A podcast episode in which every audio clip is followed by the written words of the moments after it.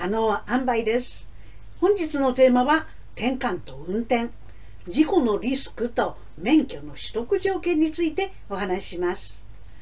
転換と診断された方が真っ先に心配するのは運転と事故の問題だと言われています。車の運転中に発作が起きて大事故につながったらどうしようと心配なのは当然です。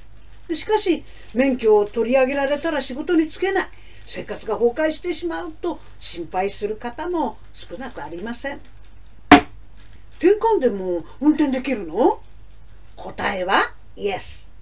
一定の条件を満たすことで運転免許の取得ができます。転換であるというだけで一律に車の運転を制限されることはありません。免許を取得し社会で活躍している人もたくさんいます。この動画では転換発作と交通事故のリスク転換のある人の運転免許の取得条件運転免許の取得更新の流れ転換と運転に関する Q&A についてお話ししていきます。最後までこの動画をご視聴いただくことで病や障害があっても自分らしく生き危険の少ない生活を送る方法をお伝えできると思っております。このチャンネルでは転換小話や転換の基礎知識などを紹介しています。毎週水曜日に新しい動画を投稿していますのでチャンネル登録お願いします。コメント欄に感想や質問を記載いただければ動画でも回答していきたいと思っておりますのでよろしくお願いします。まずは転換発作と交通事故のリスクについて。皆さん転換発作が原因の交通事故が毎年何件発生しているか知ってますか？転換発作による事故は毎年50件から70件程度。交通事故統計年報によると平成30年の交通事故発生件数はおよそ43万件。発作や急病が原因の事故は269件。そのうち72件が転換発作による事故です。転換発作による交通事故は事故全体のたったの0.017%です。2年間発作ゼロの転換運転者の交通事故発生率は全運転者の事故発生率と同じです。運転者10万人あたりの交通事故発生数は494件。年齢別に見ると16歳から19歳は1489件で転換運転者の3倍20歳から24歳は876件で転換運転者の2倍法律で定められた基準に従っている転換運転者の事故リスクは若者の事故のリスクより圧倒的に低く一般運転者が事故を起こすリスクと同じです。まあ当たり前といえば当たり前です。転換発作が脳に起きた一時的な不具合の表れ。発作を繰り返すこと以外に問題はなく、その発作も適切な治療によって8割の人が起こさなくなるのですから。一定の条件を満たせば、転換であっても運転免許が与えられるのは全世界共通した認識です。ヨーロッパでは無発作期間が1年と定められています。アメリカは州ごとに法律が異なりますが、3ヶ月の無発作期間が推奨されているため、3ヶ月から6ヶ月としている州が多いそうです。アリゾナ州の調査では、無発作期間を12ヶ月から3ヶ月に短縮した際、変更前後の3年間で事故率に変化はなかったそうです。医学的には6ヶ月から1年発作ゼロだった場合その後の発作再発率が極端に低下することが分かっています。日本転換学会では転換と運転に関する提言を2012年に提出し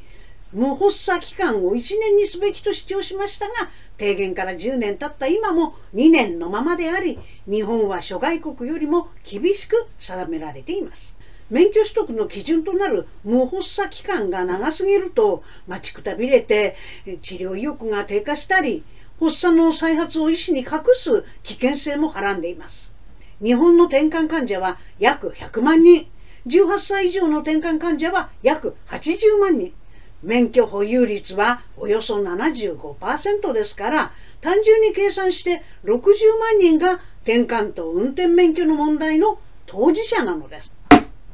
次に、転換のある人の運転免許取得条件についてお話しします。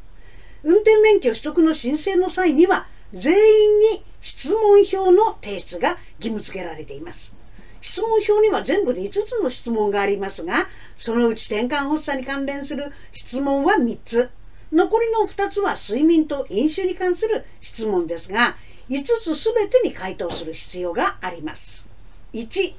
過去5年間において病院を原因として、または原因は明らかではないが意識を失ったことがある。2、過去5年以内において病気を原因として身体の全部または一部が一時的に思い通り動かせなくなったことがある。5、病気を理由として医師から運転免許の取得または運転を控えるよう助言を受けている。この3つです。質問に対して「はい」と回答しても直ちに運転免許の拒否や取り消されることがあるわけではありません。必ず正しく回答しましょう。運転免許の有効期限は最大5年ですので免許更新の際も全員が質問票を提出します。まあ、言ってみれば過去5年間発作ゼロであればこれから5年間は発作を起こす確率が非常に低いと判断してくれるというわけです。転換発作が5年間なかったとしても医師から運転を控えるように言われている場合は申請を拒否されます。例えば薬の量を減らしたり薬を変更している途中などは発作が再発する危険性があります。その場合、医師は運転を控えるように助言を行うでしょう。再発期間で一番多いのが薬の量を減らしている時で70%次に多いのが弾薬後1年以内の20%です。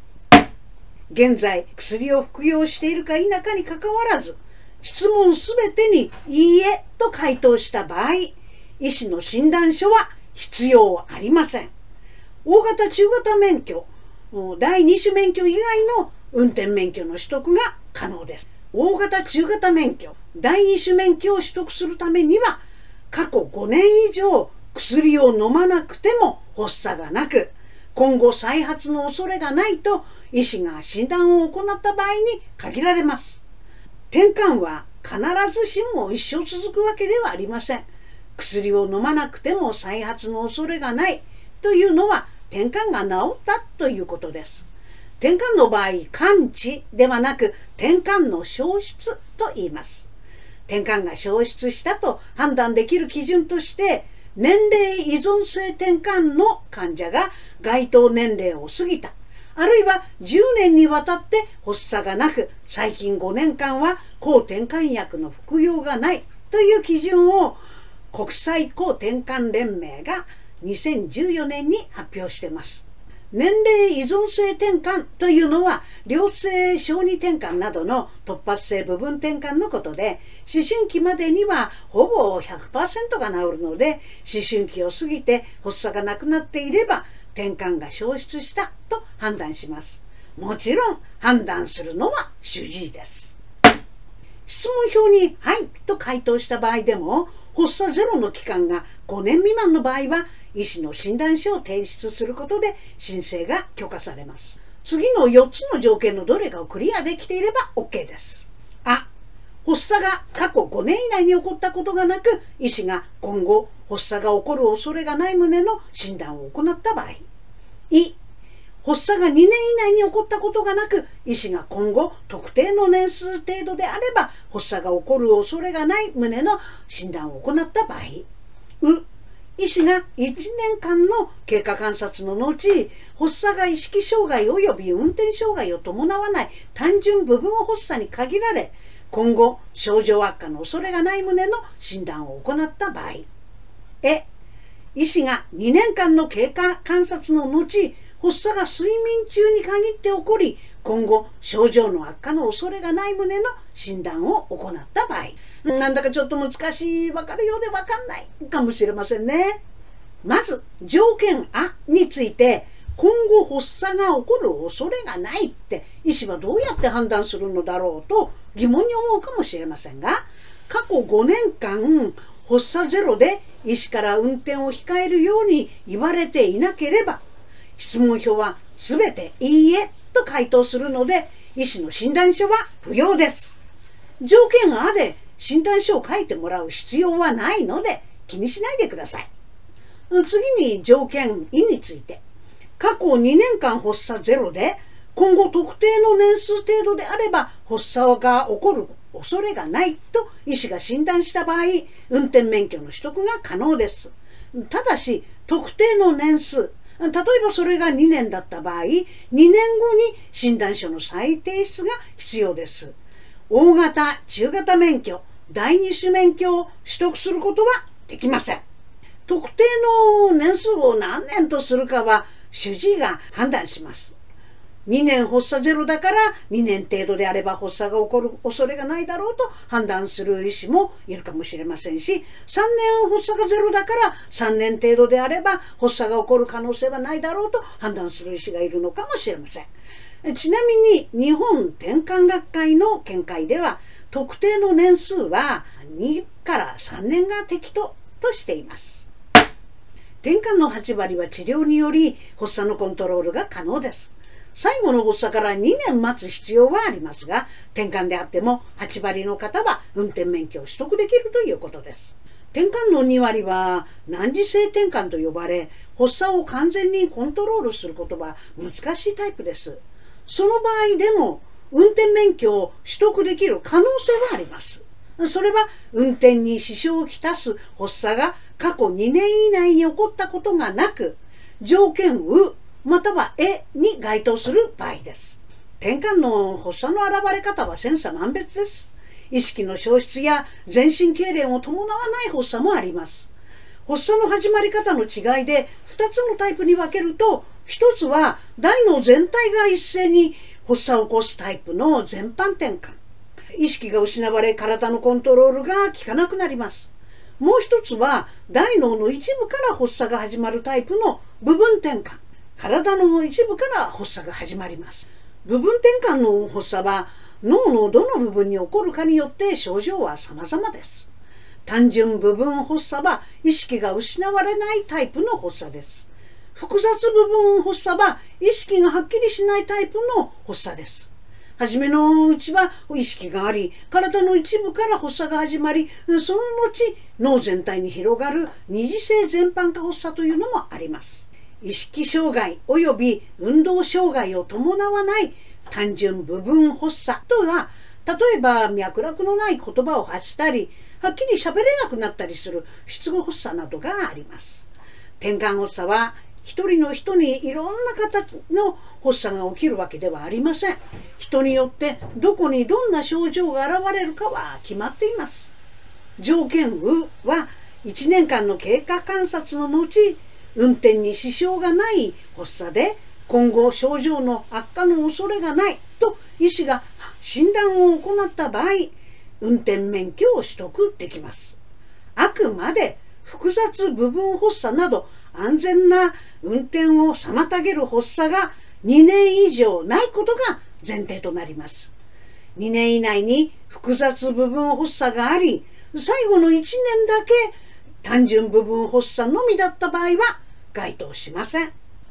ただ、難治性転換の多くが転換性脳症と呼ばれる全般転換のために実際に条件うに該当する人は少ないです。条件えについて。2年間の経過観察の後発作が睡眠中に限って起こり今後症状の悪化の恐れがないと医師が診断を行った場合運転免許を取得できます。転換発作は人によって睡眠中だけに発作を起こす人と目覚めてる時にだけ発作を起こす人。睡眠中も目覚めてる時のどちらでも発作を起こす人がいます。そのため発作はゼロじゃないけれども睡眠中以外は発作ゼロという人もいるのです。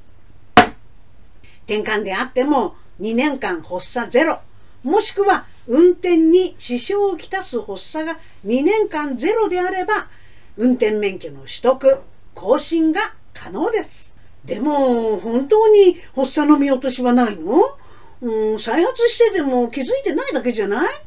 無自覚タイプですり抜けて運転免許の取得ができるのでは？本当に安全なの？など疑問に思われる方がいるかもしれません。思い出してください。年間40万件以上の事故のうち転換発作による事故は70件0.017%です。仮に再発していることを医師も本人も気づかないほど小さな無自覚な発作があったとしても必ずしも運転中に発作が起こるわけではありません。過度な緊張は発作を抑制することが知られています。運転する以上、転換であろうとなかろうとノーリスクはありえません。基準を満たした転換のある運転者と一般運転者の事故のリスクは同じです。若者の事故のリスクより圧倒的に低いのです。次に、運転免許の取得、更新の流れについて、まずは主治医に相談しましょ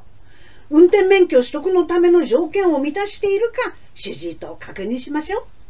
う。次に、運転免許センター内に設置されている運転適正相談窓口に相談に行ってください。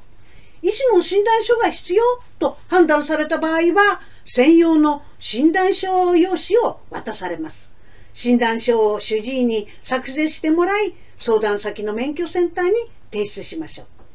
運転免許の交付は公安委員会が判断しますが、そのためには医師の診断書が必要となります。主治医が診断書を発行してくれない場合は、公安委員会が移植した医師が行う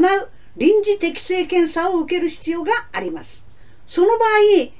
臨時適正検査の検査料は公安委員会が負担します。公安委員会での医師の診断書などのチェックを経て、免許取得が可能と診断された場合は、運転適正相談終了書が交付されます。終了書の交付を受けてから教習所の入所手続きを行いましょう。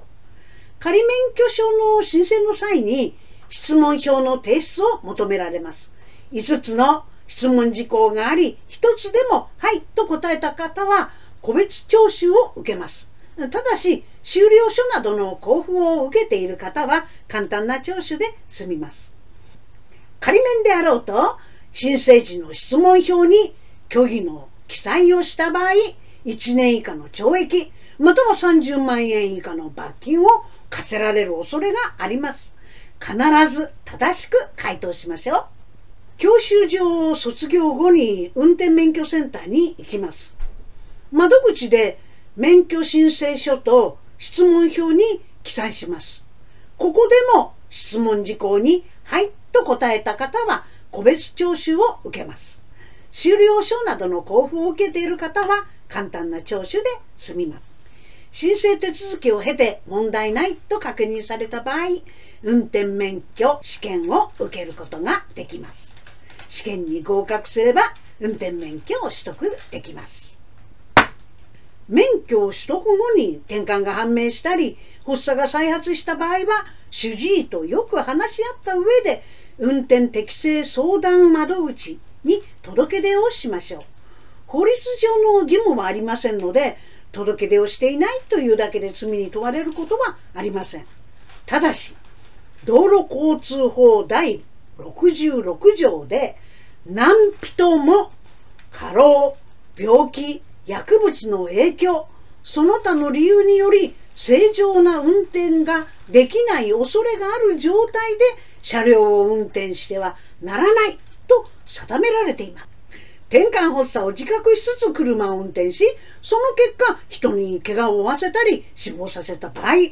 準危険運転、致死傷罪に問われる可能性があります。負傷させた場合は12年以下の懲役、死亡させた場合は15年以下の懲役です。また、相手の怪我の程度にかかわらず、免許取り消しの処分を受けます。事故を起こせばあなた自身や同乗者など大切な人の命が失われる恐れがあります。届け出の有無にかかわらず最後の発作から2年運転を自粛するのは市民としての義務です。病気の症状により運転免許が取り消された場合でも、その後3年以内に症状が改善すれば、学科試験と技能試験が免除され、適正試験の受験のみで簡単に再取得ができます。再取得する免許は前の免許を継続するため、ゴールド免許などの経歴も引き継がれます。最後に、転換と自動車運転に関する質問にお答えしていきます。質問1。転換の人が運転をする上で日常生活で注意することはありますか？当たり前ですが、薬の飲み忘れがないよう服薬管理をしっかり行いましょう。運転免許の取得は服薬義務を守ることが大前提となります。転換には寝不足が大敵です。普段からしっかりと睡眠をとりましょ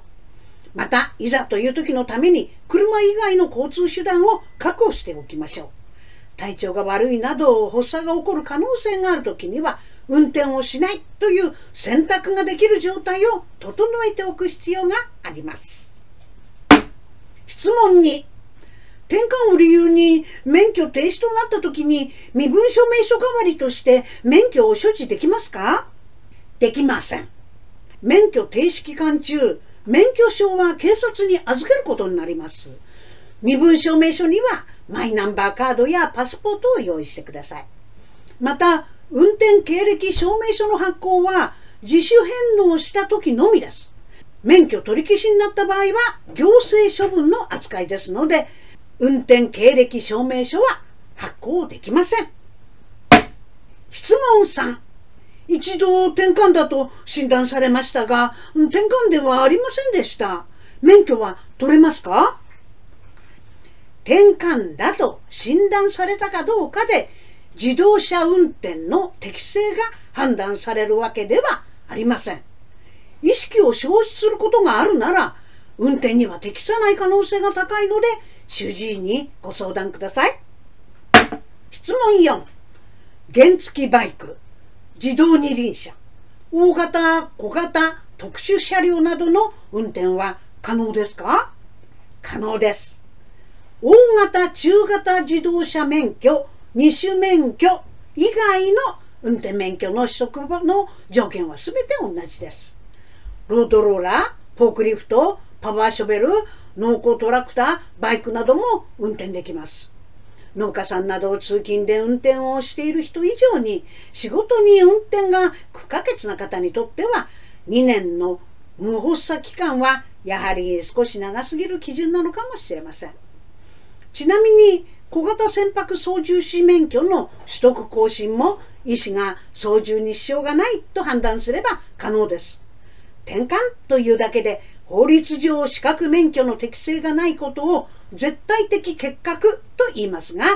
転換が絶対的結核自由になるのは航空パイロットだけです。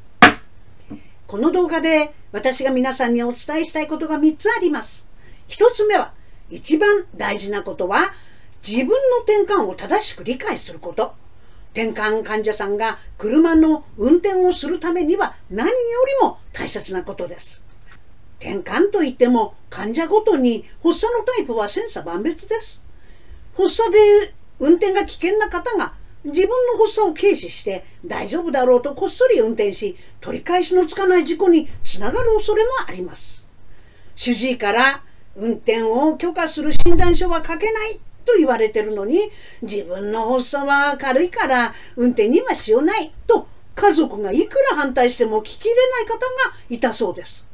ある時、ご家族が発作の様子をビデオに撮影して見せると、初めて見る自分の発作の様子に、その方は大変驚いて、運転を諦め、治療に専念することを決意したそうです。二つ目は、リスクだけにとらわれすぎないこと。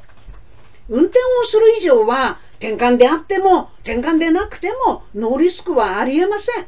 運転に限らずリスクを正当に評価して制限の程度や範囲を決めていく必要があります。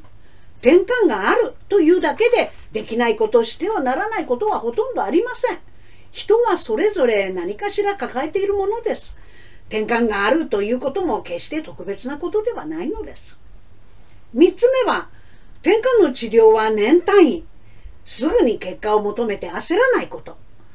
運転免許の取得にも発作ゼロの期間が2年間必要となります。早く薬をやめたい。早く運転免許を取りたい。取り戻したいという気持ちは理解できますが急がば回れです。焦らずに一歩一歩結果はゆっくりついてきます。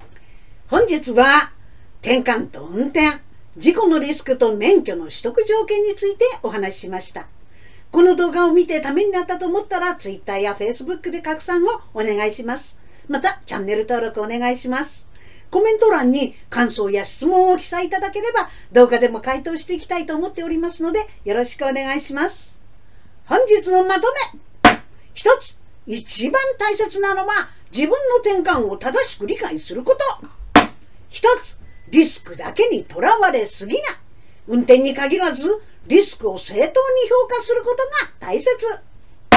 一つ転換の治療は年単位。すぐに結果を求めて焦らない。